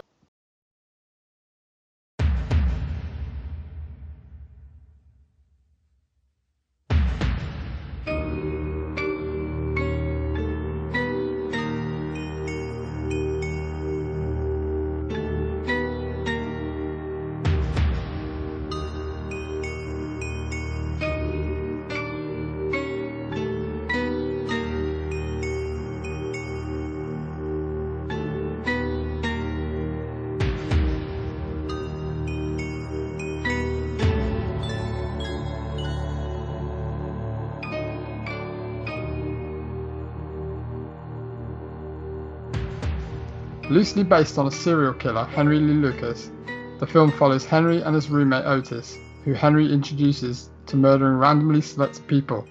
The killing spree, depicted in the film, starts after Otis's sister, Becky, comes to stay with them. Good, good synopsis, mate. Good old IMDb. Um, that made me. Fa- I mean, I. Wow, I don't know where to start this. First of all, I'll say thanks to John for picking it because I, Yeah. I must admit, Um, I, I, I knew about this movie, but I've never seen it. Well, we both haven't, have we? No, So I mean- it was, it was interesting to hear because I really didn't think. I thought he was going to pull out an 80s classic, if I was honest. This is an 80s classic. This is in the. They talk no, about this in Search of Darkness. They, an t- 80s but they talk about this in Search of Darkness. It's Yeah, mentioned know. in there. I'm not. Don't get me wrong. I'm not saying that it's not worth of what a pick, but I was thinking that he was going to go down the route of uh, uh, a standard kind of like. Not saying that that's what John would have picked, but it was good that he picked something really interesting that we both hadn't seen, rather than a Nightmare on Elm Street, you know, part two, or a Friday the Thirteenth, or a Halloween, or a, you know, something like that. That's what I I'm think saying. this is a yeah, I agree. I think this is a really intelligent pick. Um, and it's sort of the fact that we both haven't seen it. It was fucking exactly what I want from like moving from the vault. It's a new one that I get to experience, and I fucking That- respect that. Um, I mean, what we're talking about is this movie stars like a young Michael Rooker and Tom uh, Towles, unfortunately the late Tom Towles, um, and it's uh, from 1986, and it's just such a unique and interesting movie that sort of like if you it doesn't to me it doesn't fall within the 80s trope of horror movies to me i if i wouldn't if i this was like this is what i think i said to john i thought it was like early 90s Yeah, I could I could have put that in an early 90s, almost like Basket Case. Basket Case, early 80s, where I thought that was almost like a 70s movie. This one felt could have easily been 90s, but fuck me. I think that was due to the the the time that it came out because it, I think it was shot in what 86 and it didn't come out till 89, so that's probably why. Um, Really? It's got 86 on it. It didn't come back out till later, did? didn't actually come out properly till 89. But Wow. we'll get to that later. All right. Okay. So that's why that's why initially I think I might have said it on the last pod to John that I thought it was early 90s. So yeah, we, we we're learning some stuff here. There, people. We're learning some stuff. Mm. I like learning. Two I'm- young boys learning. Right, let's go for the death count. The death count in this movie that I counted, and I might have missed them because there are so fucking many. Um, but I counted 14. Yeah. All right. Overall, a, a plethora of like different ways of killing, from strangling to bottles to the face. I mean, fuck me. A lot of times you don't see the killing; you see like the aftermath. There's a weirdly, really weird and intriguing start, like with the music, and you sort of saw victims, didn't you? Um, Hmm. and every victim was just done in this really fucking brutal way. I mean, that woman with the bottle in her face, I couldn't, I couldn't look at it and go uh, figure out like how she'd actually been killed. It's like, it was so bizarre. And there's one there's one in the toilet as well, which is freaking visceral. It's Oh lot. So there's a lot of like hard to watch scenes in this movie. Um, and it's got a, like a couple of random abuse stories. So it sort of goes into the sort of reasoning, I guess, behind why you do these things and stuff like that. But you don't really know, do you? Henry's Henry's very m- mischievous. Well, the thing is that I went into this thinking um, that it was going to be like kind of by the, the title of it, Henry Portrait of a Serial Killer. I thought it was going to be possibly like a cat and mouse game, kind of where the cops were trying to track down a serial killer, or it was going to focus around Henry, which was a serial killer, uh, um, uh, you know, going around killing people um, kind of like a POV t- type thing. I wasn't quite sure what to expect because I've, I've, to be honest, I've, I've never seen any trailers. I've seen it on the racks, I'd say, when I was a kid and stuff like that. But I've never, I've never ever kind of picked it up and actually watched it. And no one's really recommended to recommended it to me, which is like kind of strange. Um, but obviously, it's not out and out horror. Um, so maybe that's one of the things why I didn't pick it when I was It's younger. more- yeah, it's more of a tr- sort of, tr- mm, I wouldn't say true, like horrific thriller sort of thing. But then it has like when you like put you put you, you could easily put this in the sort of bracket, say Last House on the Left. You know those sort of really Well- disturbing sort of imagery films, like almost like um sexploitation movie. It's definitely an exploitation movie, for definite. Um, but I want to know whether this is one of uh, a favorite of old Rob Zombie. I was going to ask you exactly the same, and I thought I'm open, I was open for your Oh. Matt's facts. A Otis Yes. rings a bit of bells, but but there's a lot of scenes in this where I'm like, wow, that looks like Rob Zombie's ripped that out of this movie now. That's like some possible bits. I totally agree, and obviously the fact that he used Tom um, Towles in like as the um, uh, deputy was a deputy, wasn't he, in the Mhm. first one, and then in the callback. So you know that was one. Of, It it's has got to be, totally. He's. Uh, I think he's got a thing for that movie, and I think there's a reason why because it's just Michael Rooker is brilliant. let let let's get on to Rooker and then we'll get on to Otis. Um, so Rooker, what what what did you think about his performance? Outstanding. I. I mean, I think he's fucking. I. I got a lot. Like I, the first time I saw him was Mallrats.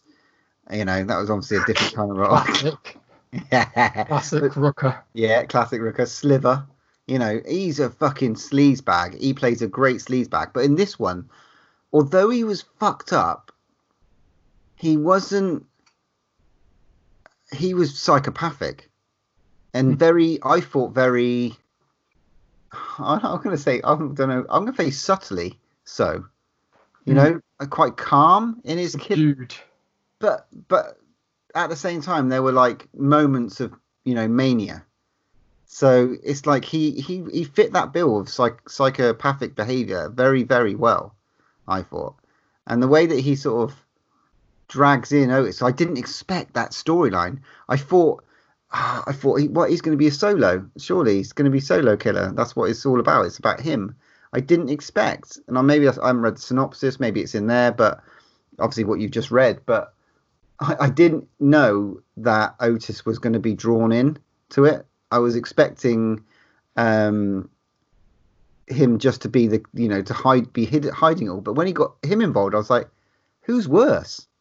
Who's fucking worse out of the two? This is the thing. I was like, I've not known any of the facts of what it's actually based on because it's based on a real kind of serial killer that's claimed that they've killed absolutely loads of people. Um, that is really strange. But this is why, yeah, it's like the fact that he, he's a serial killer, but the fact that he's got an accomplice as well is even more weird because you don't expect that. It, then it becomes a bit. No, I want to say Laurel and Hardy, but in a in a in a sick, twisted, very House of a Thousand Corpses, Devil Reject sort of way. The way they go about their killing, it's sort of like so nonchalant. I mean, isn't it? Like just like Yeah. we're sort of fucking killing people. you know, oh, how do you want to do it? Oh, I'm going to do it this way. You know, and it's like taking fucking uh, video camera around with them. It's like you're not hiding who you are. He, he's a bit more cautious, obviously, the Henry character. He's but Donkey Otis, he ain't got a freaking clue, and he's got why you have you got this idiot around with you? And like that scene in the house with the two with the mum and dad, and then the when the kid comes in. yeah, let's let's let's the home invasion. The, ma- the the major kind of talking point I think of this movie is the home invasion bit where it's yeah, it's all like it's literally shot through a, a video camera, isn't it? Yeah, Um, yeah, I'm not gonna lie, that's quite disturbing. And I was thinking to myself when I was watching it that this this is making me feel gross. One, but two is just like it's it looks so fucking real. it looks And I'm like, fucking- that actor, them actors in that scene, I was like, for that time, mid 80s, to film that, must have been a bit weird, a bit agree. strange. I fucking agree. It it was just it was like Because it's full on, because what Otis was doing in that, for an actor to say, yeah, yeah, I'm, I'm happy with that, that's cool, we can do a bit of that, it's fine, yeah, yeah, that's what- like when you're reading that, I mean, it, it makes me think kind of like the guy that played Otis was was some of that scene ad lib? Or what did they say? Like did they say to him like go go for it? Um what what was the direction? Like it's just yeah it was it was it just made me feel really really disturbed i felt disgusting um it felt really fucking real yeah, I haven't felt that way since like watching Because it was real. Serbian film, man. You know what I mean? It was like we we could have if I'd known about this movie, we could have picked it up and watched it with like on our like uh, hot dog and horror night because this was fucked I didn't up, man. think it was going to be that fucked up. I thought it was going to be like, you know, um, But don't you think? I was going I thought it was going to be like Maniac style. I, I agree. That's what I was 80 gonna say. I'm thinking 86. People love slashers, but it was it wasn't a slasher. This wasn't a slasher. This was like, this was like, I don't I don't even it didn't even feel like it was trying to get behind the the reasoning. I think the weird thing about this, and this is why it made me feel so weird, is the fact that there's no explanations. There's no actual through and through storyline and it, it, it, it, it's just I had no idea where it was going and what, what was going to happen, apart from one bit. But it was just so strange. Yeah, Like it was moments, and I kind of liked that because I, you know, not liked it, but I, I, I kind of appreciated the art. If I want to go to Artu, Yeah. But I appreciated the fact I appreciated it from an artful perspective. Like that's why I had to kind of had to kind of take myself out of the movie because Mm. fucking hell, I'm like going right. I'm actually going to watch this and try and critique it. Otherwise, it's just going to be fucking like I'm not going to sit here and enjoy it because fuck. But it's just that there was just elements of it that were like, yeah, they're killing people, and yeah, it's fucked up, and they're doing it in this really fucked up way. But they were sort of so bungling, and Otis was like Henry on his own may have been, may have been it might have been even more sinister, but Otis just made it like that sort of person can't exist in this world, can it? and made it backward. Like- Yeah, because then he's apparently, apparently, I mean, I read a little bit up after that. The the Otis character was like that. He was very, very strange and and kind of like, I mean, they they both apparently weren't very kind of education educated, um, and stuff like that. let's talk about the Otis character. Come on, let's get it. I mean, Fucking weirdo. he he's got his. What that- the I- fuck it sister? it took me a long time. It took me quite a while in the movie to. I don't know if I missed a beat, but to figure out that that was his sister. Right, I didn't know. I didn't know their relationship until it was like s- spelled out to me, and I was like, "What are you doing? You're trying to kiss your? Are you trying to kiss your sister? Are you trying to watch her undress? Are you trying to? Are you interested in your sister? I mean, I know that app. I know it goes on in the world, Was it but his you, real sister or half sister? oh man, I I didn't. But I, did I miss something? Because I'm, I think I'm pretty sure it's his, his sister because she obviously is is leaving leaving her child behind and coming to the city to earn some money. So she's staying with Otis, which is her brother. But I didn't know whether I missed something. Maybe it was her half brother or something. know, But anyway, regardless, yeah. freaking weird. he tries to kiss her, and Henry's like, he's almost like Should do that. He's he, he's got a line. Even Henry's got a fucking line. Um, and he fight, you know, at the end he catches her raping, you know, that, that horrible fucking scene where he's sort of raping his sister, and it's like fucking hell. Did you know, Even- as soon as he goes like to Otis and Becky, he goes, "Do you want anything from the shop?" To like, "Oh yeah, I want some cigarettes. I'm gonna get some cigarettes." And as soon as he goes out that door, and as soon as you hear Otis say, "Why don't you get your brother a beer?" and that's like the line he used the first time he tried to grope her, and I'm like, and it's clever because he uses the same line, and you're like, Henry's not there to protect her this time. Mm, But then when Henry goes to kind of this is the bit that was kind of cool. There was like Henry goes to the store to pick up the cigarettes, which is a really weird scene because it's like, how about those bears? Fuck the bears. So that must have been an in joke or something. But then what's really weird is this is clever because you think, is Henry actually thinking about turning his life around because he meets the woman with the dog and he contemplates on murdering her. yeah, In my eyes, that's what I took. And then he doesn't, and you're like, oh, maybe he's changing his mind. Maybe he's gonna go and he's gonna leave because Becky says, you know, come with me, come back. You can you can come with, back with me and live with us. And I'm thinking, is he thinking about changing his mind? Because I felt that was really strange. And then obviously, yeah, you you you get to the part where he gets back and Otis is trying to have his way with his own sister. no, uh, he's having his way.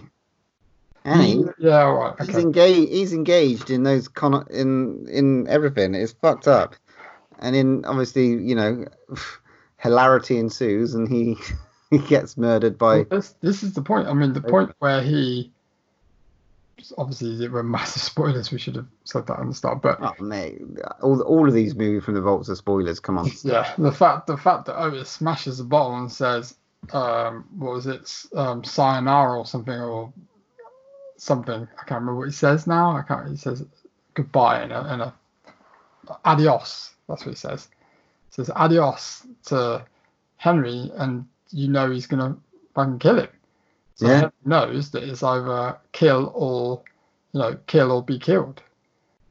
Um, but then yeah, that that scene is again really shot really realistically because it's again like you said, it's a bit bumbling, it's a bit half-assed, but it, it, basically it's just yeah, it's just fucking quite full on, quite Yeah.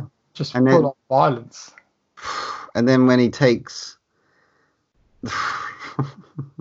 he takes Becky with him and they go, you know, he's so he takes a it's it's so weird. The beat I thought it was going to end. I thought I did. they're in I the thought- car, off they go, end scene. I thought, oh, this is where it's going to end. But then it carries on, and you're like, oh, but the beat that this, the, for me it was really interesting was the beat that Henry took to um, go. Hang on, I got to think. And then in that beat, he's dragging the body into the thing, and without even really giving it that much thought, he's just cutting heads off and cutting limbs off to put it in a fucking suitcase. Cutting, cutting Otis's head off, was You know, it's like this is something I've done fucking God knows how many times. You know, it's like nothing, and she's like uh, not really reacting. She's hysterical, but she. We got to talk about this scene with Becky as well before we sort of dispel the end.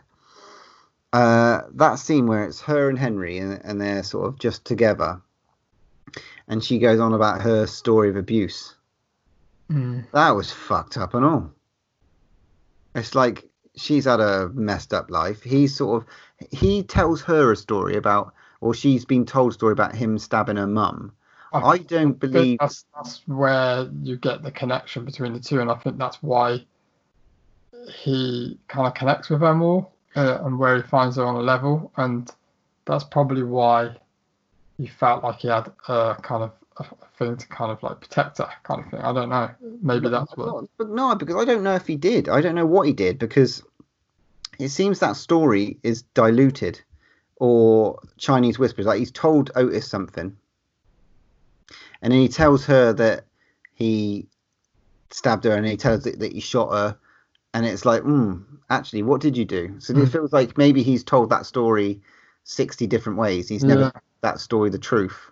You Yeah. don't really know if it's the truth uh, that he's told Otis or that he's told anyone. Or he's just gone far so far into this rabbit hole of murdering people that he just He doesn't know. doesn't know. yeah.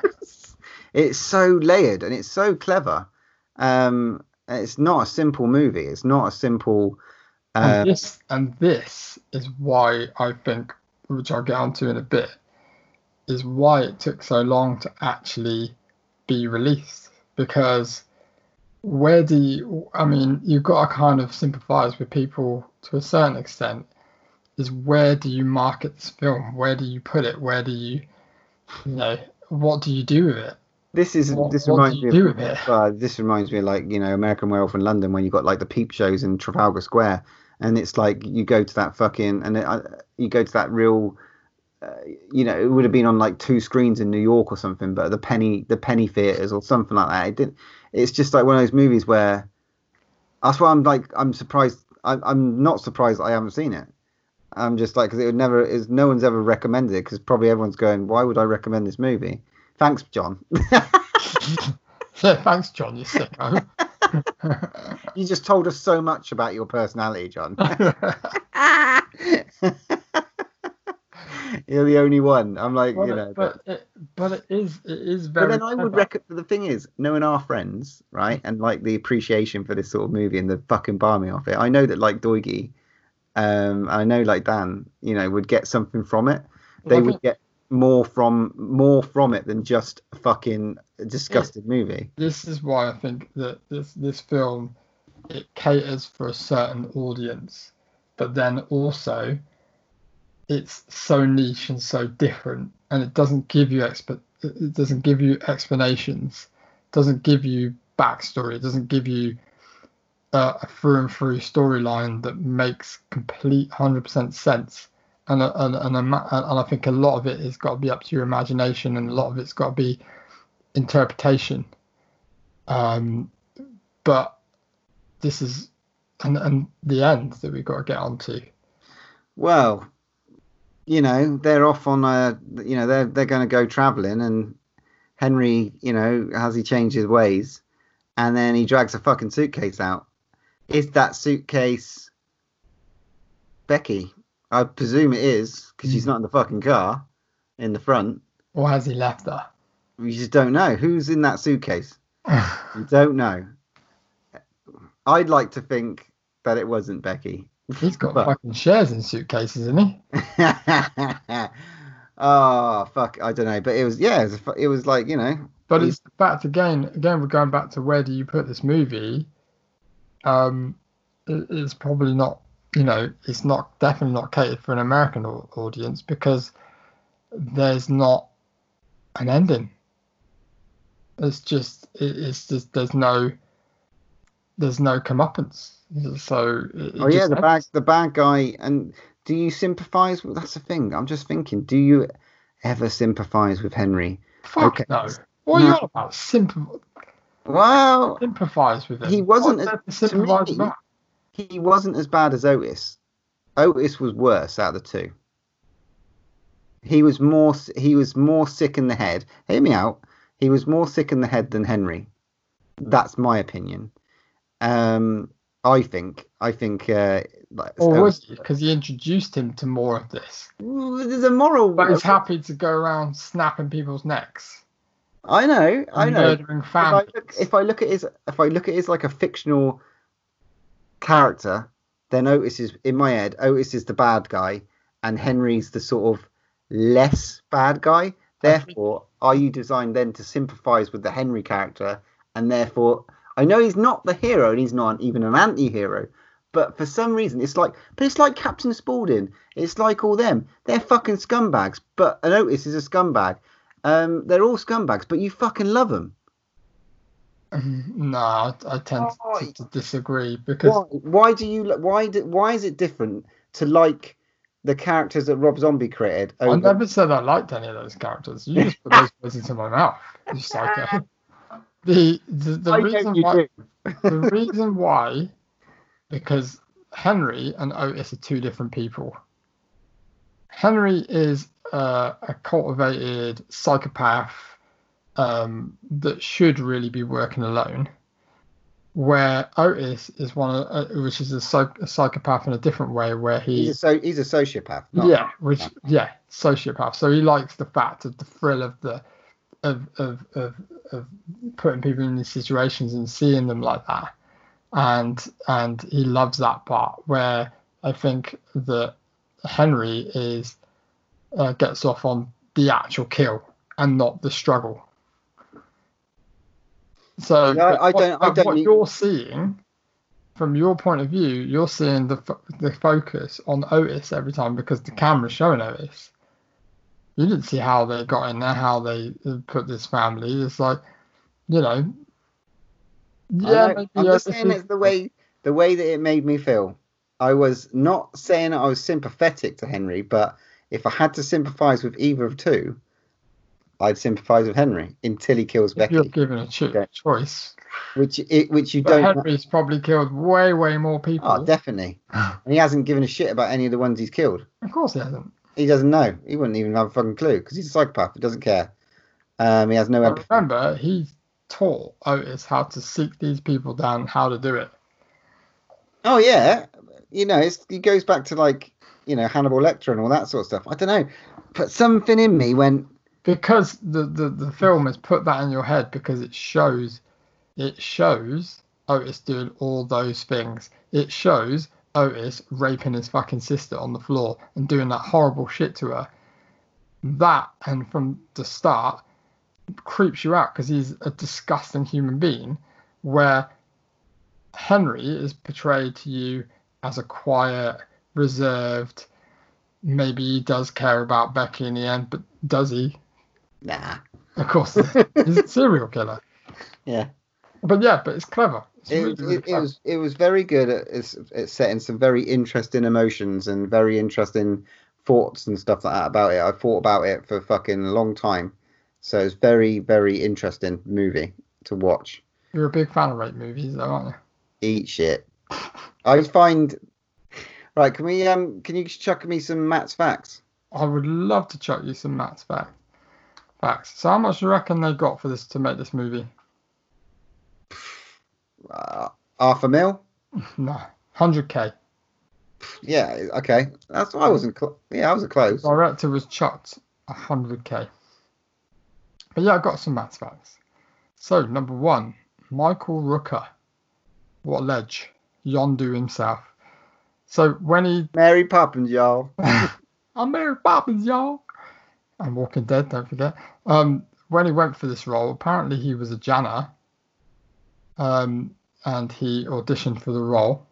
And he got it purely because he, he pretty much um, turned up in a boiler suit and he blew them away. Um, and they took him and they got him back to be in the film. But most of the scenes he's wearing his own actual clothes. Right. and the weird thing is, I, I kind of looked back at it afterwards that he is actually wearing his own jacket. But at the time, he didn't have absolute loads of money, so he only had like one jacket. So before he would do the kills or anything, he takes off his jacket so he doesn't get any blood on it or anything like that because it was his own jacket, and obviously he had to wear it after he stopped filming. and it's really weird because if you look back, the scene where he kind of finishes Otis off, he literally takes his jacket off and puts it to the side. oh yeah. You're thinking, oh, that's why he's done it, That's brilliant. which is really crazy. Um, and apparently, the whole way through the film, he proper went method. Like he didn't talk to any of the other characters. He had his own room um, where he went and just chilled out, and literally didn't chat to no one.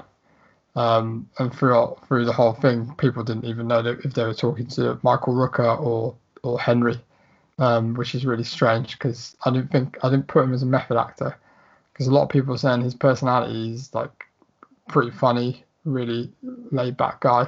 yeah. Apparently, apparently his wife didn't even tell him that she was pregnant with their first child until they finished filming the movie, which I thought was pretty fucking crazy. That's fucking mental. Yeah. Um, the film was shot in 28 days, continuous, no days off. Some days they shot for 23 hours, which is pretty fucking crazy. Um, everybody got paid properly, which was kind of cool. Um, and when it was finally released, it actually made six hundred thousand dollars, uh, an extreme, very extremely limited theatrical run, which was really really crazy. And then when it went on to VHS and DVD, it made millions. So it's a proper cult movie. yeah, definitely. What um why did it take three years for it to come out then? What what what would you think? Why did you think it would take To get past the um fucking board. Well, that was a lot of it. There was a BBFC rating. Apparently, a lot of people said it's because of that. But there's rumours of other things where the guys that were putting out the film were very concerned about kind of again where they would shelve this kind of movie and, and what would it appeal to, who who would buy this, and where would they sell it, kind of thing. Um, so they kind of shelved it for a while, um, and they just like didn't really do anything with it until somebody requested that kept going on um to you've got to preview this film. You've got you've got to put it out. And eventually they showed it at um, Chicago Film Festival in '89 Right. um, and it got picked up from that. And that's why it got released. Um, but it's not all good news because it got, it got this is quite a good fact actually. It got shown in 1989 at a festival film festival called uh, Telluride something like that and literally half the audience walked out Fuck um, yeah. because they were that disgusted. And the director was in the lobby, um, John McNaughton, and some guy just apparently walked up to him and said, "How could you do that? Why? Why did you make a movie where, like, the guy, the main guy who's a serial killer, gets away at the end?" And it's kind of like the director looked at him and said, "Well, I just did. I made." That's life. Sometimes. Yeah, and then it got picked up from the, the, the Chicago festival, Wow. and then where it got put out, and um, and ever since then, it's just kind of made its money back through kind of VHS and DVD through talks. I don't know whether because people were like, well, you know, the, all the hype from the festivals and heard about the violence, but I I've never heard about. It's kind of I've heard that I've heard of like you said, the last house on the left stuff, you know. Um, This has never those- been on my radar. I've heard people talk about it. I've never. It's never been on my radar.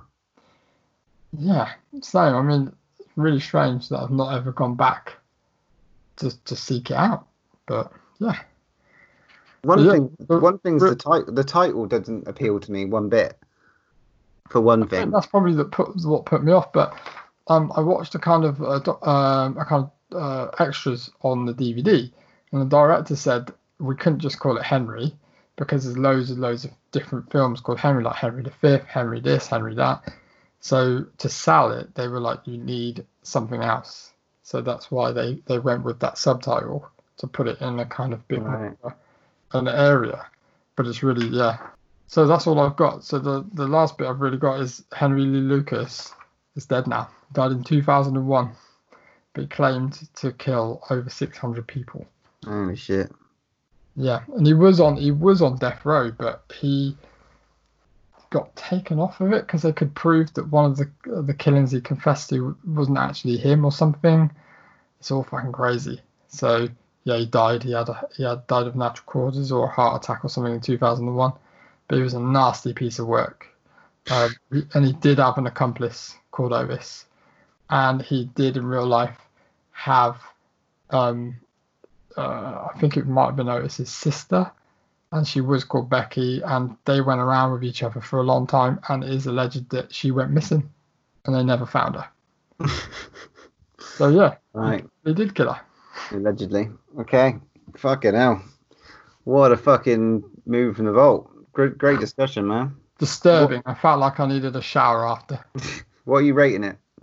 Well, I read it. I'm, this this is not my kind of my kind of movie. Um, it's not. You know, I'm not. Although I'm into all the Rob Zombie stuff. Uh, however, that being said, with all the the performances and how visceral and how it made me feel, um, I'm giving it a seven breaths out of ten. Based on the. But I'd probably give it lower because I was so disgusted with the content in it. oh, mate. I but don't I've got to appreciate, like you said, what it's about and what it was doing and what it was pushing the boundaries. It wasn't, it wasn't being like everything else. It's it was standing out above the rest, um, being something different. Based Uh, on. Yeah. dirty. It's dirty. It's gritty. It's raw. Yeah. Um, but it, that's not my sort of thing. But I appreciate what it is. Based on the art and the way it's shot, the the way that it sort of the sort of like story, the way that it took me on it, the sort of the way that it made me feel afterwards, and the way that it's left me feeling weird and stuff like that afterwards, and that I wasn't expecting. I'm going to give it a nine.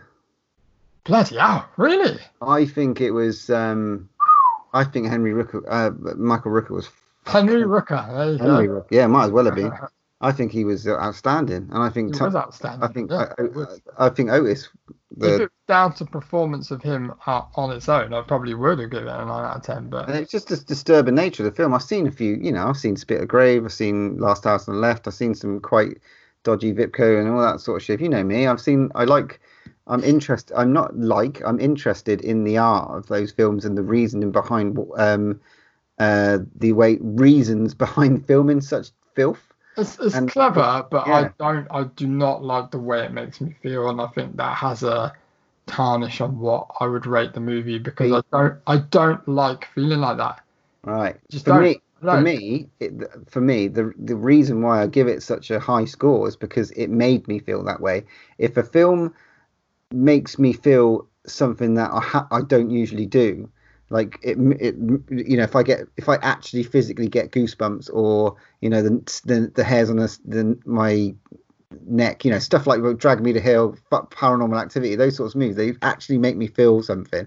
This one made me go, what the fuck? And it just I haven't I hadn't felt like that since. But I like all those feelings. Yeah, I don't like the feelings that these movies give me. Yeah, but I, I need I genre. yeah, but I That's think just me, man. It's like yeah, I agree. I mean, I don't like it, but the fact that I have to appreciate the fact that it made me feel that way. if I see you on eBay buying VHS camcorders, I'm going to be very worried. That's all I'm. I appreciate the art. That's what I'm like. I like art. So I appreciate that. So yeah, nine out of ten is uh, you know, and I can't say that. I'd, that's the thing. It's like yeah, what, maybe a second watch it would be a ten, but why would I fucking go back and watch it a second time? Fucking, I don't know. It'd be like, oh, it's rewind. Fuck it out. But it's such fucking interesting. If you look at it from an artful perspective, it's I think it's quite an important horror movie, and I'm surprised I haven't seen it. So thanks, John, for giving us that. Yeah, right, should we get something light? fluffy. We're, I know we're a horror podcast. I think we need something light, and it is our birthdays in the next couple of in the next three four It weeks. is, yeah. So, on that note, Oh god. He's disappeared. He's picking something out of his array of shit films. oh wow, awesome. Finally. I can't believe we ain't done it yet. So I've just um, bought this to Matt. We are going to do, um, you know, because it's a birthday, we need uh, we need clowns and we need balloons. So we're going to watch Killer Klowns from Outer Space. yes. I'm well happy with that. do you know what? Do you remember watching this on this version that I've got? Yep, it's, a, It's fucking shit. Yeah, just rip. It's fucking shit. So I might I might go and buy the Arrow Blu-ray. I've got it. It's already sat up there, mate, waiting. I haven't Yeah. even watched it yet. I'm, I mean, I've seen the movie, obviously, but I haven't watched the version I've got up there on Blu-ray. I've just watched your sh- shitty VHS rip. I can't fucking wait. Brilliant. I'm gonna sit there with my I'll sit there watching it with my Killer Klowns t-shirt, and uh, I'll have uh, I'll have my little pop, you know, next to me. I'm, go- I'm literally going to go deep on the old uh, Matt's facts on this one, mate. I'm gonna get the popcorn out. I mean, this got to have loads, mate. I remember this is like epic. Of course it will. Of course it will. Oh, mate, I'm looking Ah, forward. good one. Good pick.